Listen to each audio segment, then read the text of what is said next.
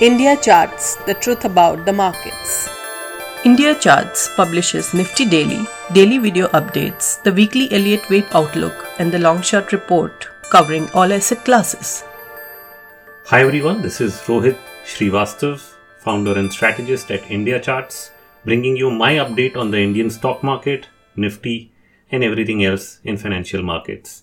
The market has, of course, kept us on the edge of a knife, but this week we had some conclusive changes and movements. For example, in the last two podcasts over the last two weeks, I had concerns about the slowing momentum in the Nifty itself. The Nifty did, of course, slow down. It's gathered up a few hundred points compared to what it did all of uh, November.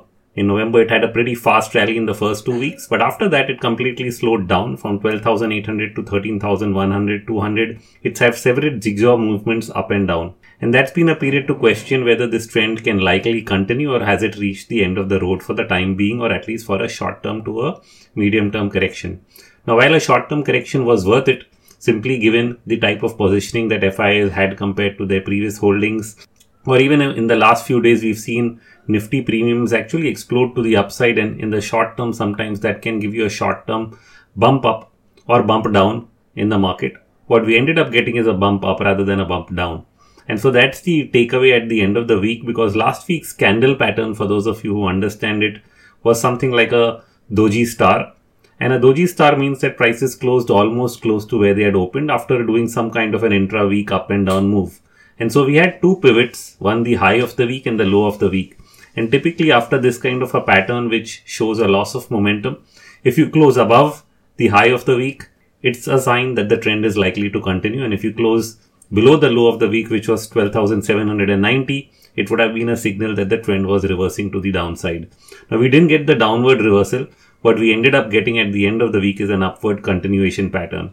And that can sometimes mean that you'll probably likely continue on the way up to an equal sizable amount as you did prior to the pattern itself. So that leaves open room for maybe couple of weeks or into the year end for equity prices to continue to hold up. This despite a couple of indices actually showing extreme overbought readings. For example, the mid cap index has an RSI of 82.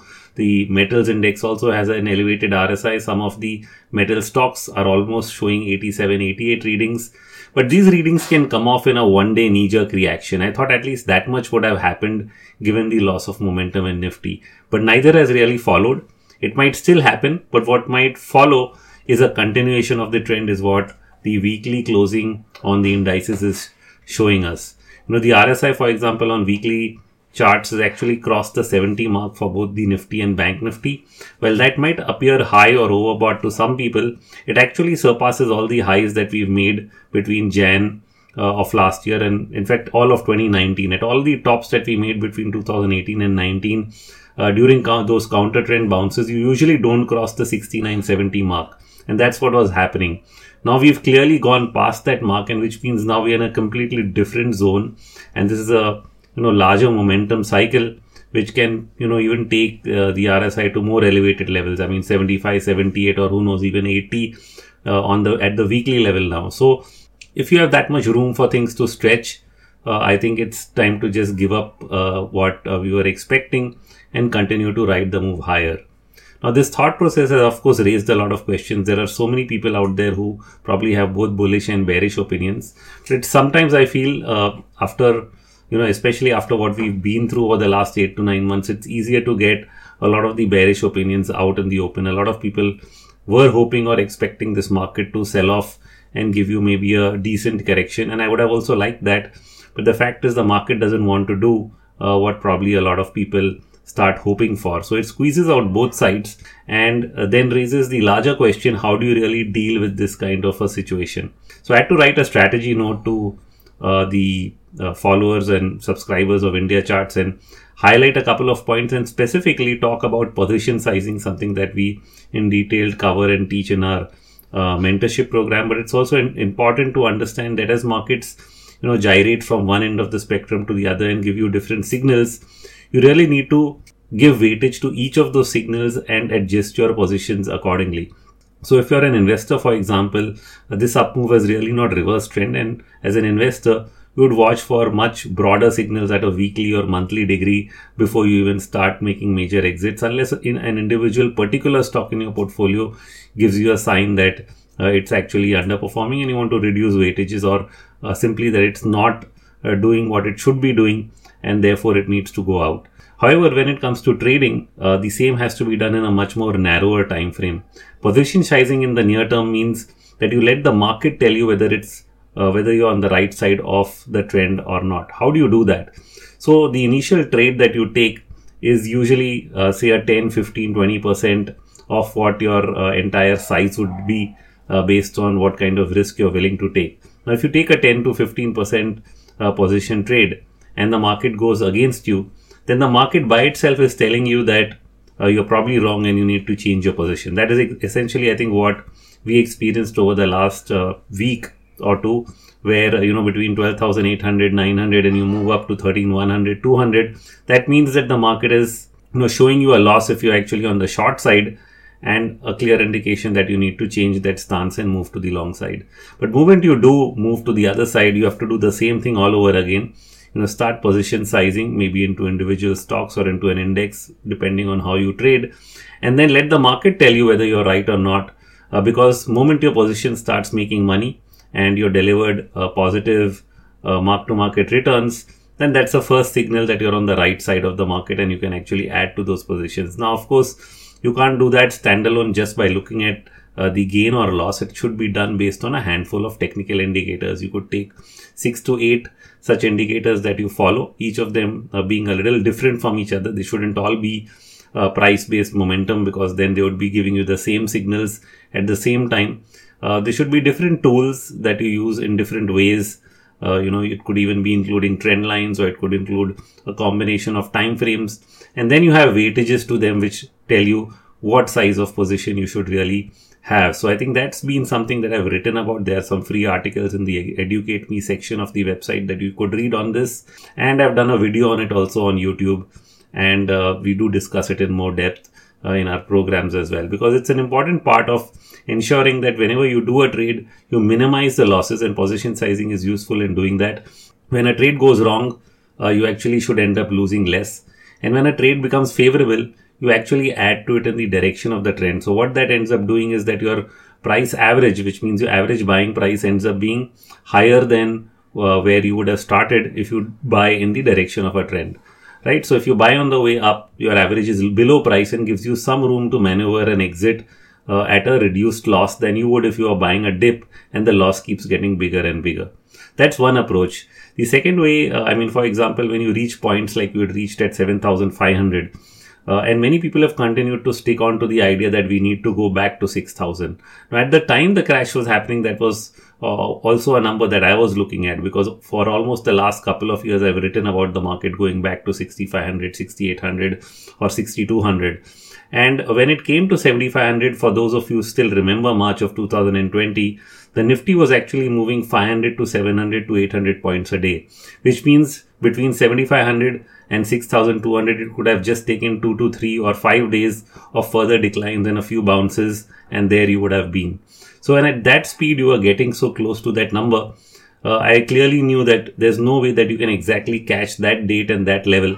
Uh, and the best thing to do was uh, build a strategy where uh, you know how much you're going to lose between say 7500 and uh, 6000 and uh, start probably buying into that move lo- move lower. Now of course I'm saying buy the dip, which is very different from what I was talking in position size.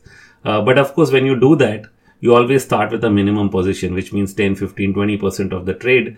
And uh, I planned out a strategy that you would buy, uh, and the first entry being closer to maybe 77, 7800. And then the market really didn't give you a second chance to enter uh, because it really didn't fall below 7500 so at 75 you could have added more and then it should have gone to 7000 then 6500 maybe every 500 points down you could have added. But the market started to rebound and give you gains. Now the flip side to this is that moment you take a trade and the trade starts showing you a profit by that nature the market is telling you that the trend has turned to the upside and that's the right side of the market to be on and that's what ended up being the case. It moved from 75 to you know 8,000 something Uh, we sold uh, some over there, then it dipped back to 7800, making a higher low than 7500, and then it rallied from there towards the 9000 mark. And at each of and as this continued, and as those uh, you know uh, trades started to deliver, it became very clear, along with of course the basic Dow theory, higher high, higher low setup, that we were on the right side. Now, this is of course the trade way of doing it. Now, if you're an investor, you would do something very similar with just a broader time horizon. For example, when you were down there one of the sectors, and this is already published on the site, so it's not something I'm throwing out of the blue. That was at the bottom end of its five-year channel was the pharma sector. So, moment it reached there, the first the first investments I probably made uh, in in March was actually in the pharma stocks because everything else was falling apart, and this sector had already been in a two-year bear market, and so actually looked like a safer bet to take uh, within uh, the segment. Now, fortunately, it became one of the best performing sectors for the one two month period at that point. Of course, now recently it has been consolidating for a while. And I have been saying in my media interviews that probably with rotation out of everything that has already moved, you'll come back to the pharma sector again. So that's something I'm uh, anticipating over the next couple of weeks and I've actually raised weightages over there. Uh, but uh, my point going back to March is that moment we did that and the, uh, you know, owning some pharma stocks actually paid off then that's again the first sign that you need to now expand your holdings in the market. And that's what we continue to do by looking at all the value wave investments, which is my uh, investment model stocks. And as you kept adding, as the market continued to move in your favor, you end up building a portfolio. So that's how uh, you do it. Uh, whether it's long term investing, you do it over a period of time. And if it's uh, near term trades, which you have to build in a much more shorter collapse period of time using a handful of technical indicators, position sizing into a portfolio is one of the best ways that you minimize losses because you don't put all your capital at risk. At the same time, managing even leverage trades becomes easier and uh, you lose much less uh, when the market goes against you because your average price is always below the market current running price. So you've already understood by now that in general, uh, I'm again looking at the bullish side of the market. Uh, the investment themes have really not changed. That was always there. It's the trade side that really worried me because of the way the market positioning was some of those positioning still remain. So therefore you need to be on your toes. But if the market is signaling that it wants to go higher, you simply have to back off and wait for those signals to continue to uh, develop and maybe even sometimes give you negative divergences. So it's one thing to get a high put call ratio. It's another thing to wait for a negative divergence in the put call ratio. Same thing also happens in things like advanced decline ratios. Many of these sentiment indicators that we watch, they sometimes reach an extreme, but the market doesn't peak out. And if it doesn't, uh, then you probably have to look for uh, negative divergences. In a bear market, it happen- happens much faster because bear markets occur in fear, you know, and so prices fall uh, very sharply. Bad news comes in, creates a spike, and more or less everything tends to bottom out together. But the same, and so sentiment also reaches an extreme at the same time. But that's not what always happens on the way up. For example, I looked at a long dated chart of even the US volume put call ratio okay and uh, every time and those readings are at records okay so they are all time records but when you look back at history uh, there are many times where you've had spikes to near record levels some of these spikes were followed by corrections if not major bear markets but some of those spikes were also followed by a continued rally and negative divergences before you got the final high so both situations tend to exist uh, but every time you reach an extreme reading we always you know raise a red flag that yes we've reached a point where something can go wrong. And those red flags are important because uh, you can at least adjust your positions and manage risk better. You know, if you need to rotate, you need to rotate. Or if you need to just cut down your entire level of holding because you may have leveraged up too much and you can actually bring it down to a more manageable level. Uh, but you continue to at least ride the trend. That's one thing you can do. If you have the speed of being able to exit and re-enter an, an entire trade, now that's something which comes with a lot of uh, practice uh, because it's also got a behavioral side to it. Uh, some people, when they close out a trade simply can't enter it at a higher level. Uh, it's a human difficulty. Uh, one way of dealing with it is to shift nature. So if you're doing an index, you start doing stocks, and that's one way of finding solace. But at the same time, you don't want to not go into the best performing areas of the market. And so sometimes you just have to get out and re-enter. So that requires some kind of mental uh, setup. If you're not able to do it, then you need to build that setup to do it, or sometimes even force your hand. Uh, but uh, uh, if you can't do that, then you do position sizing where you reduce your exposure and increase your exposure, which is also easier to do. You know, so if you don't go all out uh, because when you go all out, getting back in is usually difficult. But if you do a partial exit and you have to then re-enter, it's much more easier because you have a core holding at a lower level in the market, and then adding back to it at a higher level is not so difficult because again, same logic, your average will be below where the market price is. So these are combination of different strategies to think about how you really manage uh, your positions. Each one, of course, does it differently based on his mental setup. And once you know how your mind works, you can best design a strategy uh, around uh, a lot of these thoughts that works for you. Uh, and that will then ensure that you know you not only participate in every move but you're also able to manage risk exit when you need to re-enter add to a position cut a position with minimal risk i also wrote a very detailed note on the divergence that we are seeing uh, in the currency market and equity markets. And this is important with reference to uh, the RBI policy which happened on Friday. Now, it was a pretty surprise because I was really wondering would they start cutting rates now early or will they really wait till the end of the month to let the agro uh, data really come in? Because from the start of the year they've been talking about you know cutting rates. And after they did it a few times they've held back for the last several meetings and it looked like they probably want to do it in the second half of the year when inflation data cools off but you're really not seeing inflation data cool off that continues to be elevated but they seem committed to keeping rates down and to continuing stimulating the economy. Now, if that's what the case is, then it also means that they are going to keep real interest rates negative for a prolonged period of time, which is the environment that we are in right now. It's a very rare one. We've been here before, but not for you know such a long time and at such a wide probably level uh, than ever before. And this is not just in India. You have re- negative real interest rates now around the world. The US is also doing the same policy. So even though our interest rates may be higher, but so is our inflation. And similarly, uh, the but real rates are actually coming closer and closer. I mean, they're all negative everywhere.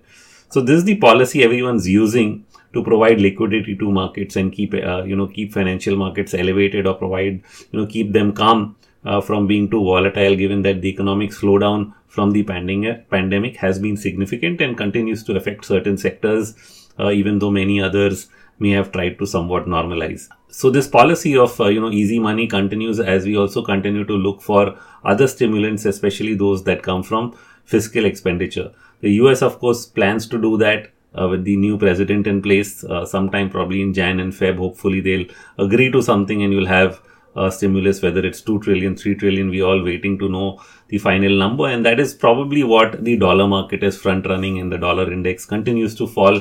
Even though in between I gave up on the fall and was hoping for a bounce, uh, given the extreme positioning.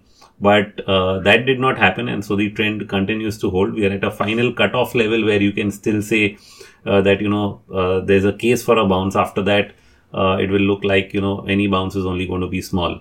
But that said, uh, that kind of stimulus, uh, you know, even in India, I think we've tried to do a bit. We've more or less used up what we could do for this year. But we'll, we'll by end of January be hitting our own budget. Uh, and when you get there, once again, I think markets are going to be looking for uh, additional measures that the government can take uh, from its budget for next year. You know, at the same time, what RBI will want to do is to you know provide liquidity not just uh, to the markets but to the government itself. That's the other big purpose right? That if the government is spending more then it needs to be able to borrow that money at lower and lower interest rates. And so the RBI desperately needs to keep rates down and uh, in doing so provide support uh, for financing uh, to the government. Uh, the positive rub off is that it also means your cost of loans for all kinds of consumer uh, borrowings also eventually come down if rates are held on for a prolonged period of time, and that then provides uh, the demand stimulus that the economy needs on the other side. However, what this all means for the currency is that uh, currency markets, uh, the USD INR, has held its own against what has been a falling dollar environment uh, uh, pretty much. You know, so I would have thought that the USD INR by now would have reached 70 because the Nifty was actually heading uh, higher and higher. So when I projected 12,800 last month, I also thought the USD INR will be down to at least 71 or 70 somewhere there. But instead, it simply formed a base at 73, 72 half and kept bouncing back once, twice, and now a third time it's coming back to test those support levels. And what the RBI just did is essentially looking like it wants to keep that, uh, you know, uh, keep the rupee weak. Uh, and that's why it's providing these, this negative real interest rates, which is pro-inflationary, actually, you know, uh, bearish for the INR. So it's going to be tricky. Uh, so I'm sort of, you know, started to back off on the thought whether the INR would actually keep strengthening with the dollar itself or at some point of time starts to go up with equity prices. That's something that we very rarely see. And we saw it only once, I think, uh, around a year back uh, when the, uh, you know, markets were going up uh, more than a year back. They were going up. Uh, this was, I think, in the period uh, prior to the elections that took place in 2019 and uh, at that time uh, the currency and equities both uh, you know went up together till the point where eventually the you know currency made when it reached its last leg of advance only then equities went into a correction so that is the first time in a long period where i saw you know almost a near positive correlation between Nifty and USD INR for a short period of time. And uh, so, can something like that again repeat? I mean, I've thought about it many times in the last year. It's never happened again. Uh, but once again, looking at the situation and looking at our stance on rates, uh, I'm really wondering, and because the RBI has been stepping in and you know taking in all that liquidity because we've had one of the best months on FII flows, and still the USD is not strength, uh, you know not strengthening. Uh, that is, the rupee is not strengthening. USD is uh, really not coming down. So that I think has uh, set up a stage where if equities continue to rise, uh, and if USD INR holds this baseline, you'll probably have both of them going up together. So that's something to really watch out for, and was one of the thoughts that I got right after you know listening to uh, the uh, RBI policy this time around.